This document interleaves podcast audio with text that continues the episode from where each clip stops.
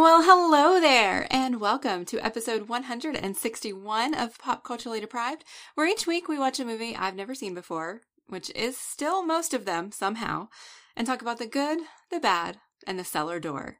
This week we're going to be talking about Donnie Darko on your Why Are You Wearing That Stupid Man Suit podcast.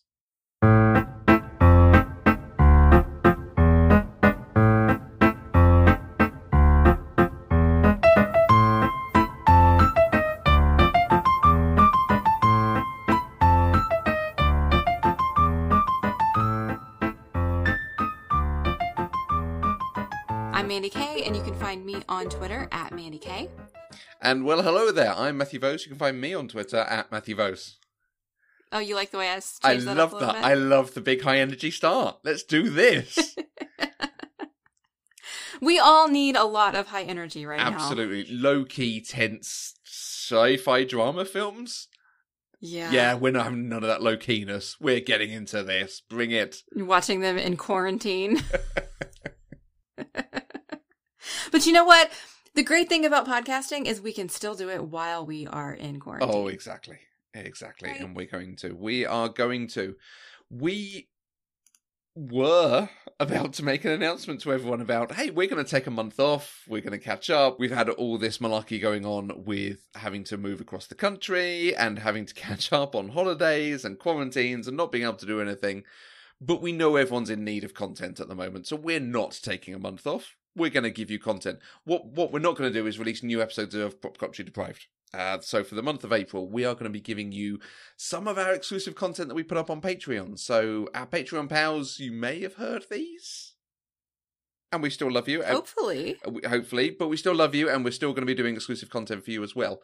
But for all our listeners, we're going to put out some of our recordings about the MCU shows, so things like Thor Ragnarok and the Avengers, Mhm.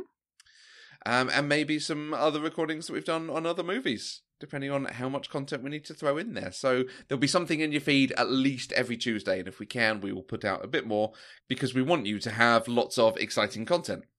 And the fun thing about it is that you will get to hear voices other than mine with Matthew in several of these episodes. It's not just me and Matthew talking the MCU the whole time.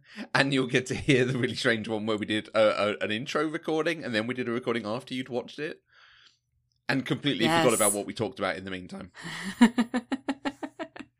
The really fun one was us talking Infinity Game, Infinity War, and me guessing some of the stuff that happened in Endgame, hmm which I had forgotten I'd guessed by the time it came to Endgame because I was still surprised by it.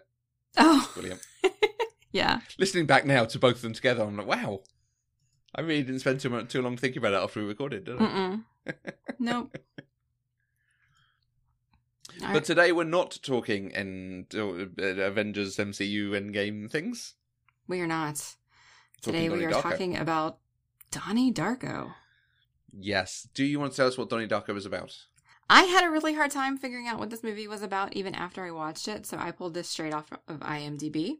IMDb says a troubled teenager is plagued by visions of a man in a large rabbit suit who manipulates him to commit a series of crimes after he narrowly escapes a bizarre accident. Is two crimes a series of crimes? Yeah. It's only two.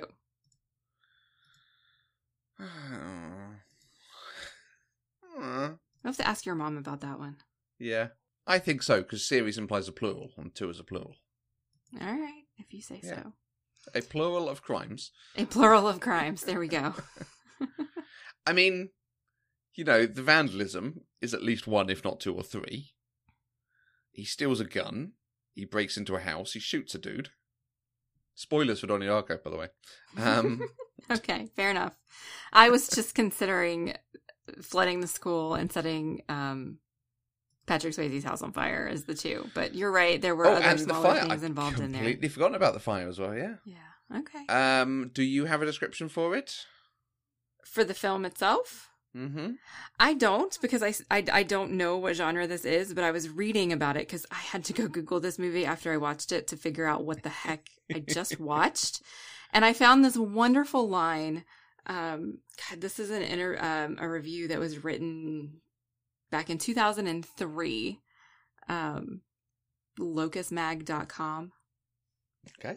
And in his review, he says, It's a weird, dark, science fiction, prophetic, teen angst, black comedy, romantic time travel thriller, religious parable, which is too long a description for a category sign at Blockbuster.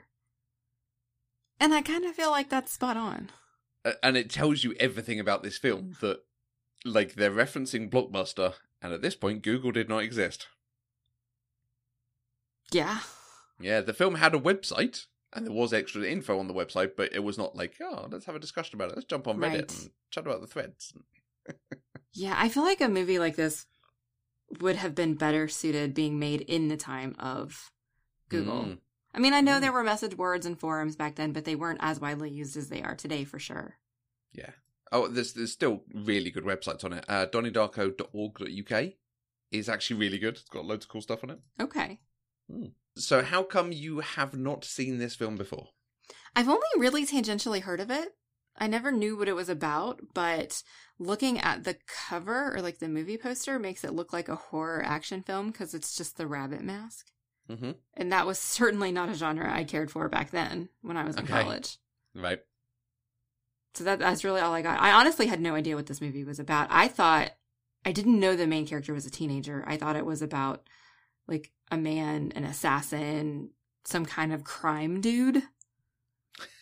I don't know where, I got that. Yeah, where you pulled that from is uh I have no idea, but yeah, not. I certainly had no idea that it was about a troubled teenager who okay.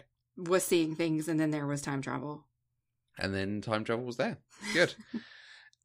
For those of you who don't know, Donnie Darko is a 2001 science fiction film. It was written and directed by Richard Kelly and stars Jake Gyllenhaal, Jena Malone, Maggie Gyllenhaal, Drew Barrymore, Mary McDonnell, and Patrick Swayze.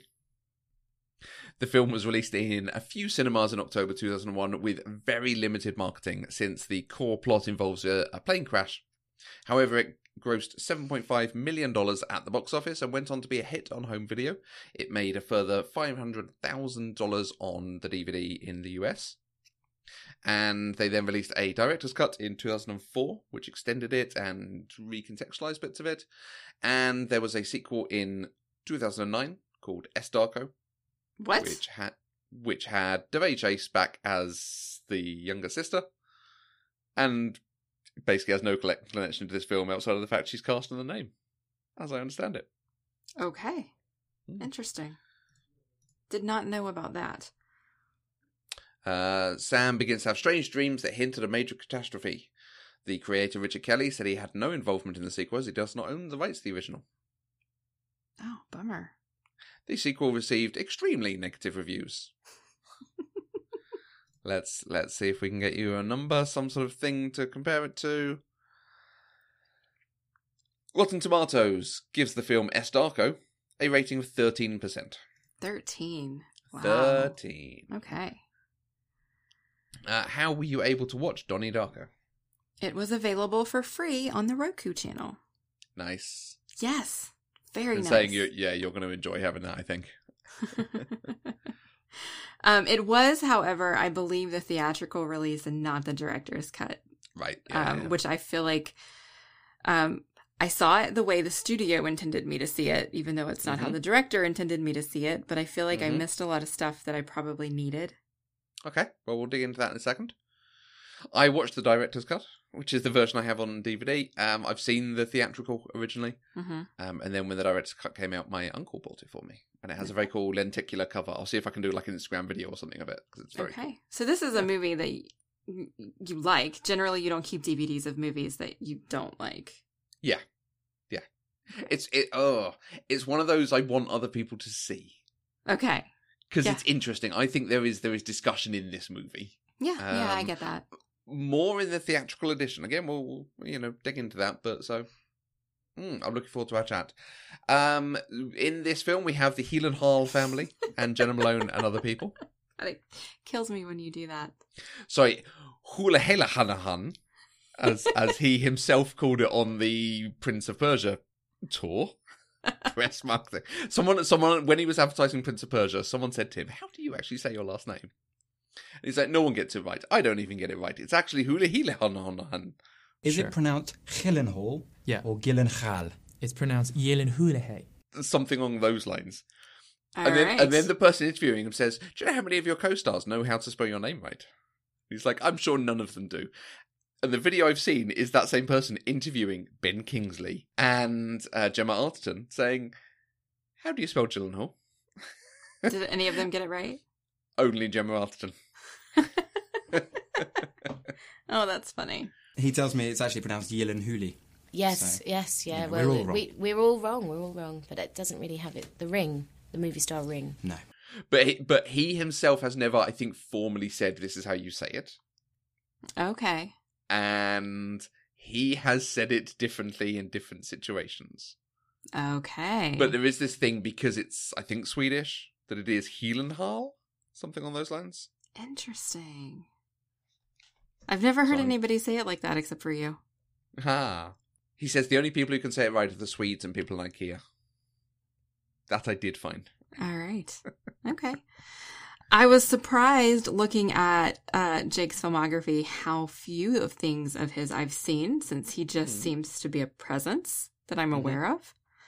Um, the Day After Tomorrow and Brokeback Mountain, both of which were early in his career, though they both came after Donnie Darko. I have not seen Brokeback Mountain. It was surprisingly good. Okay. I think it's just come on Amazon Prime, so I might. hmm. Hmm. Yeah. I remember it made me cry. So, just flicking back to the MCU, you've not seen the new Spider Man film? I have not. Just for people who are about to hear us discuss it on three or four episodes in a row, have you seen Spider Man Homecoming yet? Is that the first new Spider Man? Yes. Yes. Okay. Because you hadn't seen it by the time Endgame came out, and we did keep coming back to it. Yes. No, no. I have seen the the one where they go to DC. Yes. Yes, I have seen that one. Um, Okay. but I haven't seen the one where they go to Europe. Cool. Okay. Good. So, um, Jake's sister Maggie, I again, I know who she is. Like, she's a very recognizable face, a very recognizable name. Um, when I think of her, I think of the movie Secretary and Stranger Than Fiction. Okay. Have you seen Secretary? Yes. Ah, that would be an interesting one to discuss on the podcast. yes, it would. Mum, don't listen to that episode, please. Honestly, I was disappointed in the movie, but oh, really? you Okay. know, I, I might have a different opinion on it now than I did back then. I don't know. Um, we briefly talked about her when we did The Dark Knight. Mm, true, true. So, um, and the same with Jena Malone. We briefly talked about her Mm. because she was in Saved. Yes, she was the star of Saved, I think. Yes, she was. Yes. So, And she's also Lydia Bennett in the Keira Knightley Pride and Pledge. Go. Pride and Prejudice is still a thing. I'm it's sorry, Laura. It's all connected. I'm sorry, Laura, if you're listening. I mean, there's a thing that this film has just way too many people in for its own good. Yeah, the cast shocked me. Yeah. honestly they just kept appearing on screen i was like oh my god that's mary mcdonnell oh my Mhm. god that's noah wyle oh my god that's drew barrymore Yeah. that's Patrick what was going through my head as i was watching the intro And, and then on the flip side, you've got these adults doing things. And then you've got the kids. So you've got the Heelan Hall family, hmm who go on to be ba- big things. Jena Malone, who is fairly famous. You've got Seth Rogen in the background of scenes. i did not catch him but i saw him in the list on Right. imdb the cast list You know the two douches. hmm He's the shaven one. oh okay And- i and kept when- when- thinking he looks really familiar but i didn't know who he was and then i because i've also i couldn't figure out who the the other one looks like a jonas brother and i was like who is that guy Okay. okay. and I still don't know who he is because I couldn't figure out who he was in the IMDb list because his pictures are just so different. Mm. Um, but yeah, he looks like Joe Jonas from the '80s. Oh, lucky him. nice. Um, what would you compare this to? We always talk about similar material. Are there films you can compare this to? It that's a hard question with this one. Mm. Um, and so then I started thinking about movies that, for lack of a better word, are like a mind. Okay. the kind yeah, of yeah. movie where you watch it and you never actually know what's going on, and even when you get to the end, you're not entirely sure. Mm-hmm. Um, and so the the closest things I could think of were Memento, Inception, um, Okay. that Nicole Kidman movie, The Others. You know, where like you find out one thing and it totally reframes the rest of the movie. Yep. Um, and I guess The Sixth Sense fall, falls under that as well. Yeah, Shyamalan is the one who jumps out. Signs, I think. This kind of lots of different things that all tie together Mhm. into one idea. Um, but it was definitely a trend in the, the you know 2000s and 2010s. Yes. Yes. stylistically the, the way it's put together and this is the thing we've not any ever covered this stuff before for me it's the most like kubrick without being a kubrick film Okay. it's it, just some of the sort of quiet lingeringness of it when you think about films like the shining um people who've seen 2001 would think of 2001 even like full metal jacket does stuff like this I think The Shining might be the only Kubrick film I've ever seen. okay but yeah it's it's got a lot of that sort of style going on with it which I Mhm. think is what appealed to me. Certainly when I saw this when it came out. Okay, that makes sense. I love me some Kubrick. So All right. Mm. We may need to have like a Kubrick month or something. oh yes, please. And then you You're finally probably hate get 2001. Yeah, you are gonna have the worst month. Oh God! All right, let's put that off for a little while. Then I, I take right. it back. um, enjoy is not the right word. Did you enjoy Donnie Darko? That's not the right word. You know, I, I don't think I enjoyed it. I think I found it interesting. And I found myself wanting to watch more because I hoped that I would finally have a moment of clarity of Okay, what was happening on the screen. right. Unfortunately, I never actually got it. hmm So yeah, that I mean that's really that's all I got. Okay, It was interesting. okay. You, you've gone away since watching it, and you've done a bit of background reading, side side reading, trying to figure it out what it makes to you. Yes. What is your take on this movie? Whether whether that's your take on what happens, or whether it's your take on is this movie any good or not? It can be either. It can be both. But what's your take on this movie? Well, I think that's a tough question to answer, especially having now read all of the extra textual stuff, because large swaths of this movie are dependent on your understanding of things that weren't actually in the movie. Okay. Um so it let me let me back up and try to give some context. One of the first websites I went to when I I think I literally googled what the hell happened in Donnie Darko. Right. I was yeah, trying to yeah, figure okay. it out. Like I literally that was my Google search. And the first thing I came up to started talking about things like um the living receiver and the manipulated dead and all of these other okay. terms that hmm did not appear in the movie at all. Mm. And so, and on the first one, I was like, okay, this guy is just making shit up. Like, this is like conspiracy theory level crap. It's fan fiction. I'm not going to read this. And so then I went to another website that I actually think might have been like on variety.com or something. And they were using the same terms. And I was like, okay, I really need to pay attention to this. And so then I was actually reading through it. And so much of the movie is dependent on the text of the book that he had, The Philosophy of Time Travel hmm that apparently they delve into somewhat in the director's cut. Yeah. and none of that is in the theatrical version which is what i saw. Like the book is and he ref- he references the book itself. Mhm. like we see it we see the cover the title but we don't get any of the contents the most we get is in his letter to roberta sparrow that he is experiencing the same things that she described in the book yeah. but we don't get to learn what those are other than the liquid things out of your chest.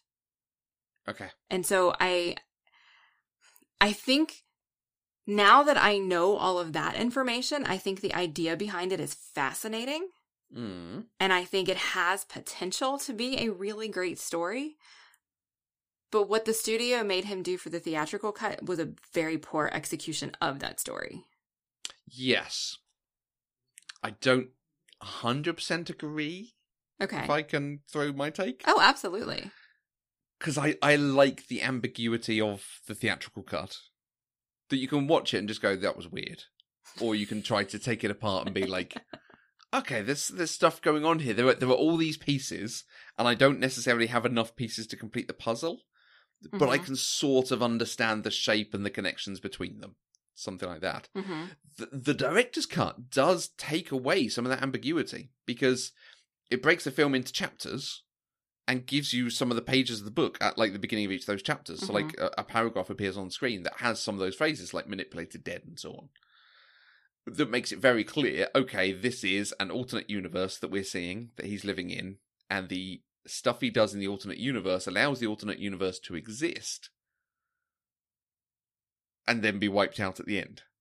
Yeah, see, I had no idea we were living in an alternate universe until I started Mm. reading things. Like, I got the Yeah. time loop, and Yeah. then. So, obviously, that gives you an alternate universe, but from my perspective, until I started reading about it, the new universe where he dies is the alternate Mhm. universe to me. Mm. Because from my Oh, okay. perspective, Yeah, what I saw yeah. from the beginning was he lived, Mm. right? It's kind of like Looper. Yeah. Um, Yeah, yeah, yeah, So, good- like good him dying creates the alternate universe, and that's not what happened. And you Mhm. don't understand those mechanics. You don't understand the time travel mechanics at all until you read the extra textual stuff that the director in- intended. Mhm. I don't know if it was ever intended to be in the movie, and I think that's just why I struggle with it a little bit because Okay, I don't necessarily want all of the questions answered, Mhm. but I needed a few more dots connected because I couldn't Okay. tell. Like, there was one point where I thought Donnie was a paranoid schizophrenic who made up the rabbit based on when I finally heard his sister say something about a Frank. I was Mhm. like, oh my God, Frank's a real person. He's Mhm. made up this imaginary friend in his head based on somebody in real life. Did this person do something to him? Like, why, you know, and, and that's way off base. That doesn't have anything to do with anything. But that's also yeah, the thing that you bring to films like this, Mhm. trying to be like, I'm going to work this out. I am just going to understand all of this. Maybe, maybe that's just a flaw in me. I just, I, No, but no, I don't no, mean to not a flaw. understand It's great. everything. But no, no, I like the way you watch stuff, and you're like, right, right. This is a puzzle. This is a challenge to my Mhm. integrity as a film watcher, hmm and I'm going to beat the program. Yeah. At one point, I, it. thought Gretchen wasn't real, that she was a vision just like the rabbit. Okay, right. Like there was so much stuff going on, and I was trying to make it make sense in a linear fashion. Okay. And when you have time loops, you can't really do that. No.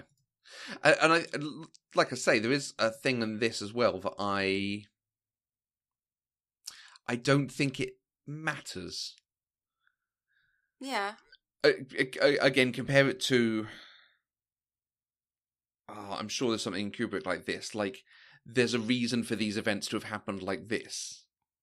There's there's an aspect to this that it's just weird stuff going on to puzzle you. Mm-hmm. Like, It's just Uh, weird for the sake of being weird. yeah, Hmm. I tend to not enjoy those sorts of things. yes. I need a reason. E- Exactly. Like that's the nice thing about Signs. There's all this weird stuff of like their different foibles and personalities and the things she said while she was dying Mm-hmm. that then come together to the end to like there's something else at work here that's sort of joining all the dots together Yeah. quite nicely. Yeah. Well, in my reading, Richard Kelly had those answers. Mm. He just he either chose not to give them to us or wasn't allowed to. I'm not clear on that. Bit of both. I think as a filmmaker, he probably didn't want to give everything away because if you know all the details, I think the fact, and this is the thing with the the director's cut, I think it's a little less interesting. Okay. But that's because this this appeals to me so much. hmm like whereas the director's cut is perhaps more accessible for more people Okay. Okay, Mm. that makes sense. um i'm trying to find here we go i have a so i was talking to a friend of the podcast kate gillivan who is on twitter as something that i can now can't remember I do human things. who was on twitter as at i do human things uh we were talking about donnie darko her comment was talk about a formative movie throughout middle school people would use understanding that movie as proof of depth Okay, they were lying. And I, but I can see that as a thing of like, because I remember Inception coming out and people having the same thing, like, did you understand it or not? hmm And you know, it, it tested your your intellect or something. Yeah, one of the reviews that I read had it like in the introduction, it talked about that kind of thing too, but it was very clear looking back on it, people lied. fair, fair. like if you were cool enough to know that you were supposed to understand it and could articulate that you did, then you were lying, but you were still cool, right? Because you Mhm. knew you were supposed to.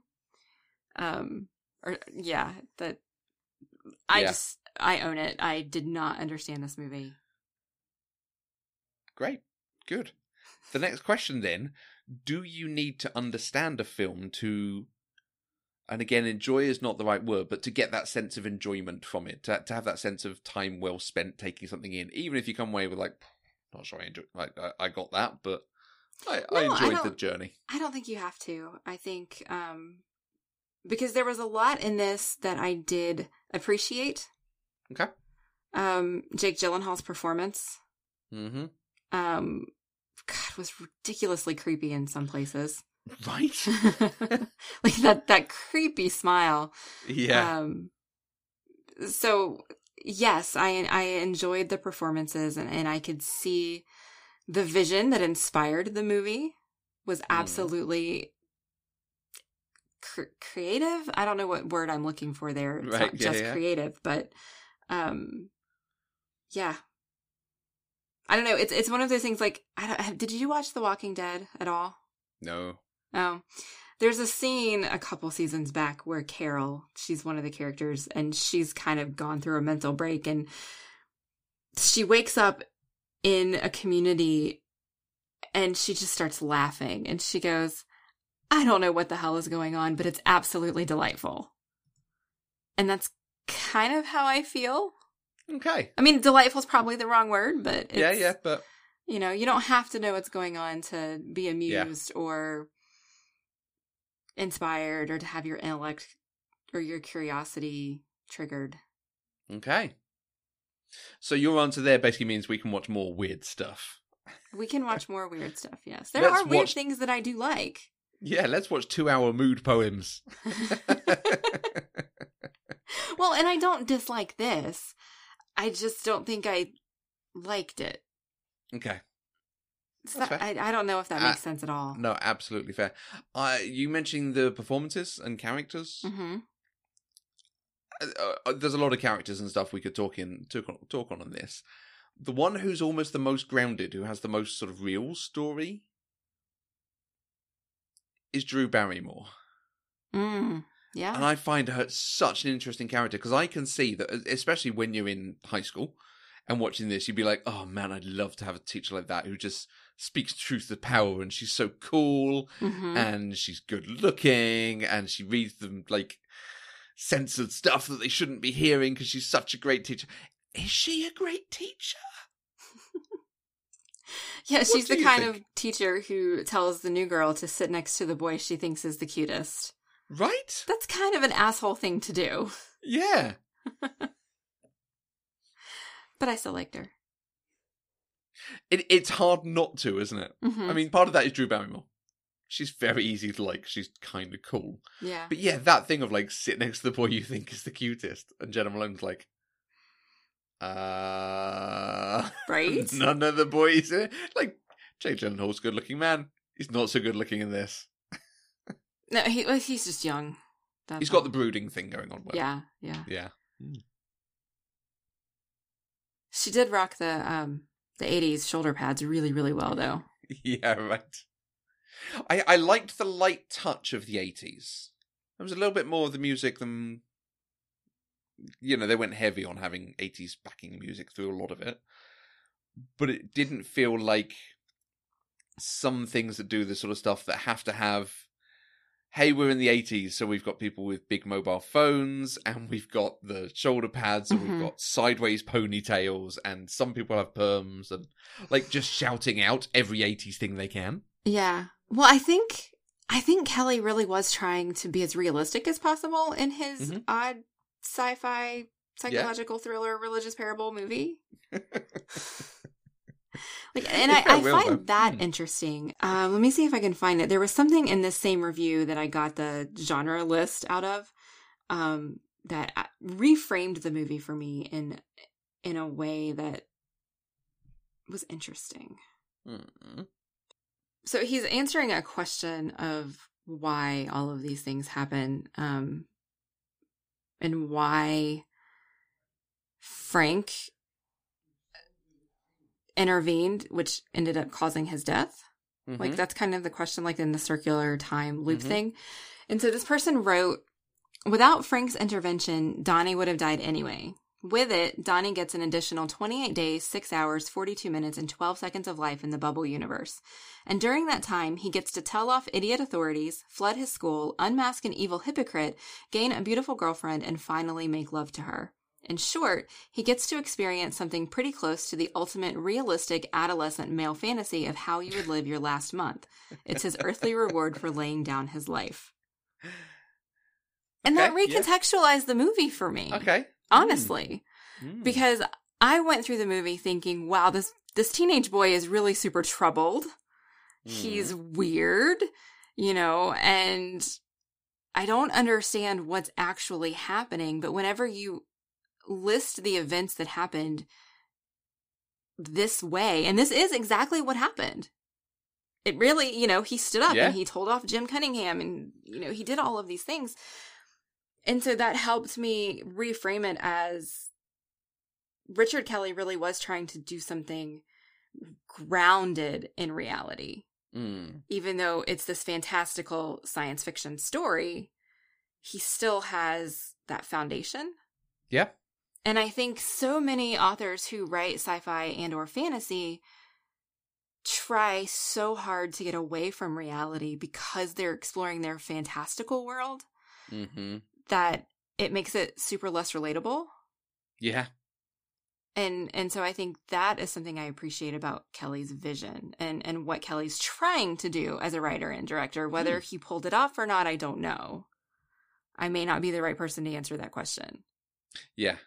Uh, but it's hard to write some, uh, you know, especially sci-fi and even and fantasy. You know, This Mhm. is the same sort of thing I said about Nightwatch. Like, so often fantasy ends up as the Tolkien stuff, Yes. faraway lands and elves and wizards. Mm-hmm.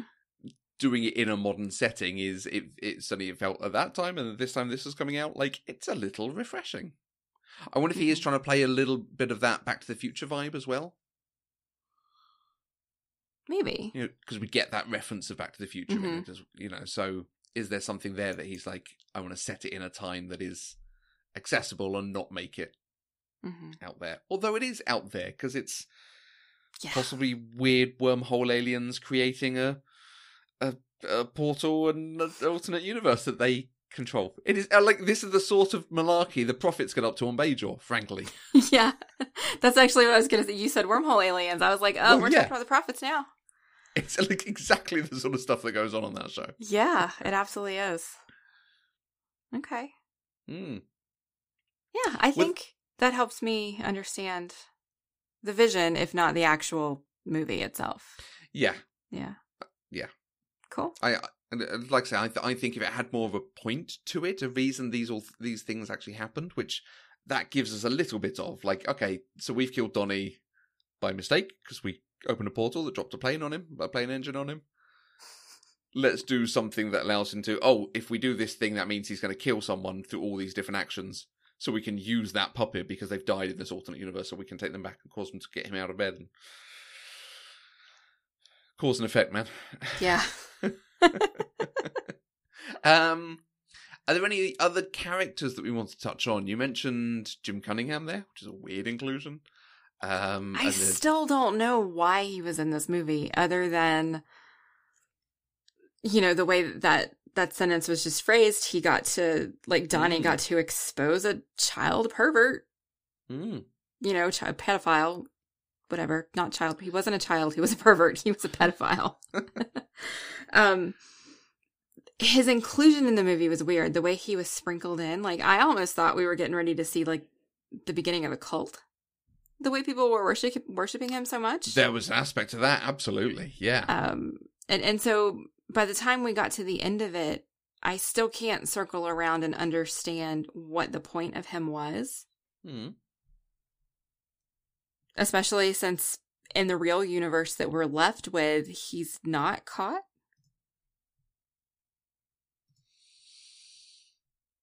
There's a thing on, I think, the official website that he did kill himself.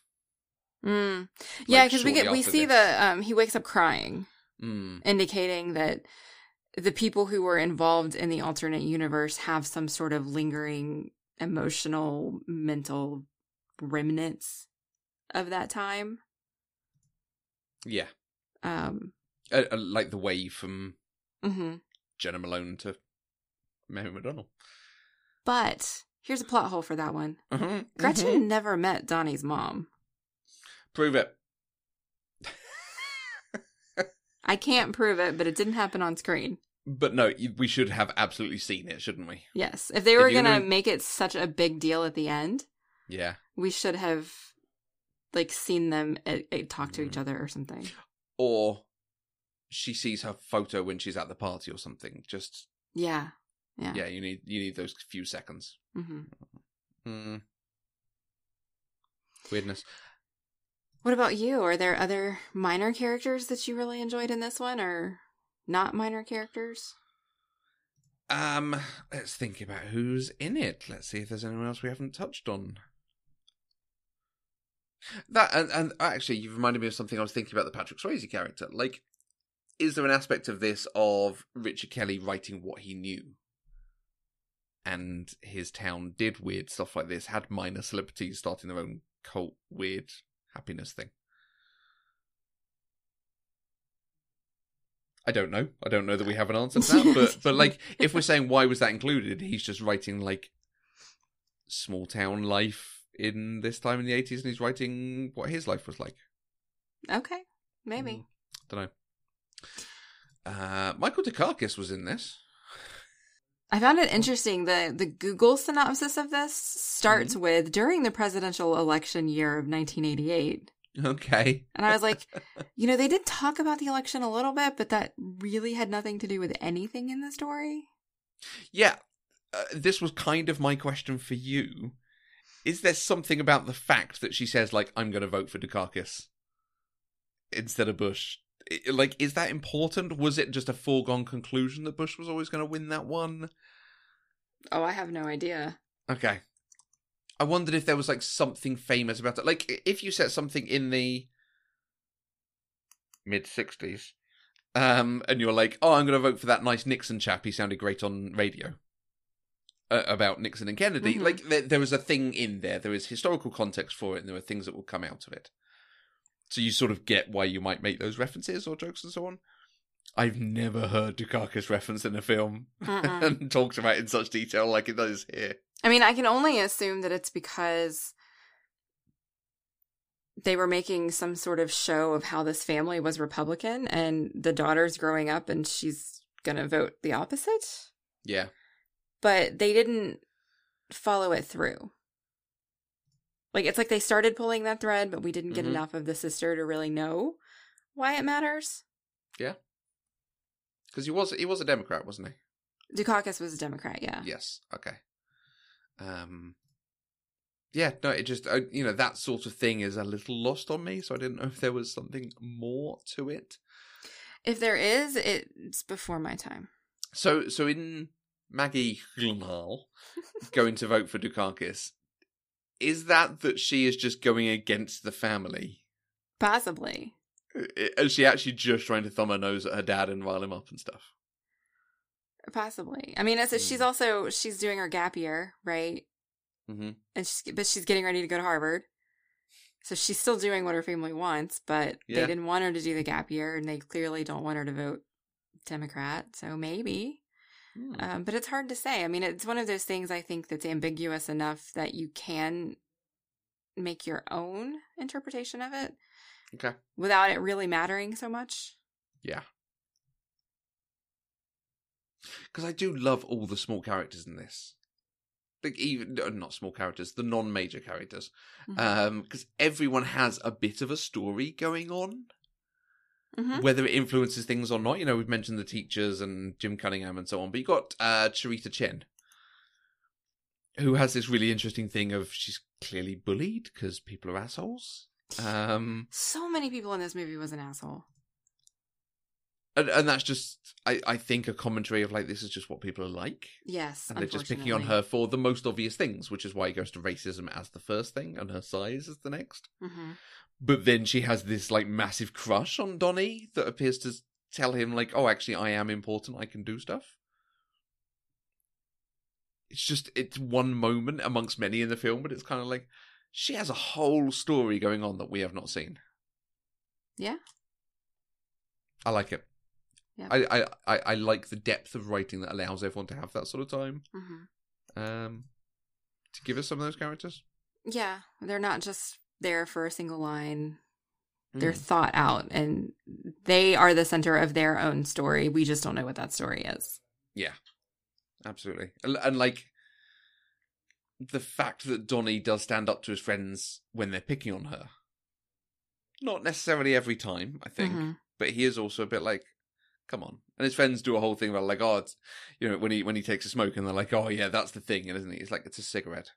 you know, it's just, come on, stop trying to be bigger than you are. right, right. But again, teenage boys. Yeah. Oh yeah. Did you have any favorite lines or moments from this movie? We, we've touched on the opening dinner table sequence, uh, and that's a really good introduction to this family. Um, because they are trying to be upper middle class. You know, they've uh, clearly got some wealth, got some privilege in this world, hmm and are debating politics in some way around the table, but are also just swearing at each other because they're not above it. How exactly does one suck a? F- it's great. It's you can really bleep good. that if you want to. Oh, we'll see. Um, yeah, I just it's it's a really nice introduction to everyone because everyone gets a moment there. Mary McDonnell is a bit exasperated, but is also not like they've clearly had this argument before. She's lost and she's moved on. hmm You know. Yeah, it's good. I, I like Mhm. that scene as well. Mm. Uh, uh, one that's just come to me in talking about all the small characters and him with his friends. We've got to have that Smurfette scene. All right. Now the Smurfette thing is is a whole thing unto itself anyway, and the writing of Smurfette and so on. But the detail they go into, not just the like why Smurfette is there, and and the, the like you say the typical male Mhm. teen boy thing about Smurfette, but then the detail Donnie goes into with it, and his friends are just like, "Oh, you ruined our Smurf fun." Yeah. You're too smart for us, Donnie. I think it's they say something like that. Yeah, yeah, yeah. It's good. Yeah. It was well and- written. How about yeah. that? And and like the Dukakis thing, there's so much. It gets so much time in the film. You feel it should mean something or come to something. It's just a good moment in the film. Yeah. Yeah. I, I like that as a few of them. Yeah. Okay. H- how about you? Anything that stood out? No, not really. Okay. um, if I have to narrow it down, I would say we've already talked about Jake Gyllenhaal's performance Mhm. because it was actually really good. Um, He had the chops to do it, and this is Mm. not the kind of character I think of when I think of Jake Gyllenhaal. Oh, really? Um, but I think of him more as a clean cut American boy, not a troubled Oh, arsonist. Interesting. Okay. Yeah. So it, it was just it, it was different, Mm. but I I thought he pulled it off really really really really well. And then while we were talking, I did remember I got a kick out of the scene after he told his teacher to shove the book up her ass and he Mhm. got sent to the principal's office and his dad was so tickled by it. Like he didn't get in trouble. He got in trouble with the school, but not with his family. Yeah. I appreciated that. Yeah, I, I do like the way that's cut together that you don't get to see what he said hmm until a bit later where she says it exasperatedly back in the thing with the principal. hmm And the dad laughs a moment on Mary just like, oh. God, Well, especially the way she put it, Yeah. Um, because she tried to be all proper with it. Yeah. He told me to, to insert this far into my rectum. yeah, that that was that was cute. Not Yeah. cute. Cute's not the right word, but it's funny. It's good. So it's not a bad movie. It's not. It's it's not for everyone. I think. Hmm. And I think if you're the sort of person who really enjoys this kind of ambiguous ambiguous puzzle, Mhm. this would be right up your alley. If you're the type of person who likes to watch these kinds of movies over and over again and see what little thing you might catch the next time, Yeah, yeah. this is definitely the movie for you. Right. Uh, Joseph Nice. loves this movie. Oh, really? I, I did mean to ask. Yeah. He we didn't talk about it too much. Um, he said he's really interested to hear our episode about it. Okay. But um, yeah, he loves it. He said that after the first time he watched it, he kind of got obsessed with trying to figure it out, and so he went down some of those Google rabbit holes. Nice, nice. Um, but he really, really enjoys it and has seen it many times. Cool. So Well, this is definitely th- there is an audience for this. Absolutely. Hmm. Well, Joseph, let us know what you think. You can join in the conversation by using the hashtag PC Deprived on Twitter. And you can find us on Twitter, Facebook, and Instagram at Eloquent Gushing. And Joseph, directly to you, you can email us using podcast at eloquentgushing.com. Or you can leave us a voice message. You're not allowed to talk to Mandy about this. I forbid it. You can leave us a voice message at speakpipe.com slash eloquent gushing. Is this two movies in a row that we've called him out specifically? Probably. Actually, that's the other thing. Part of the reason for picking this was because we did Four Weddings and a Funeral, and it's like, well, we should go to something a little bit different. What's a little bit different than Four Weddings and a Funeral? Donnie Darko. This is quite different. It is quite different from most things, actually. All right. Well, Pop Culturally Deprived is 100% funded by listeners like you through our Patreon page. So any amount you can give, even $1 a month, will give you access to wonderfully fun exclusive content like Matthew and I talking about our excellent adventures every month.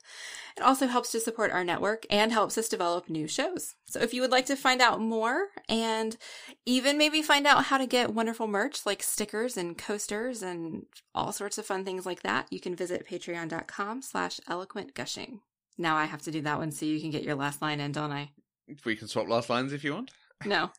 Okay. You do it so well. Unless you want to say until next time I'm Mandy Kay. That's my life's ambition. And we will be back with another new episode in May where we are going to talk about John Wick 2. So don't forget to look for our MCU film discussions over the next four weeks. And until next time, I am Mandy Kay. And how much are they paying you to do this?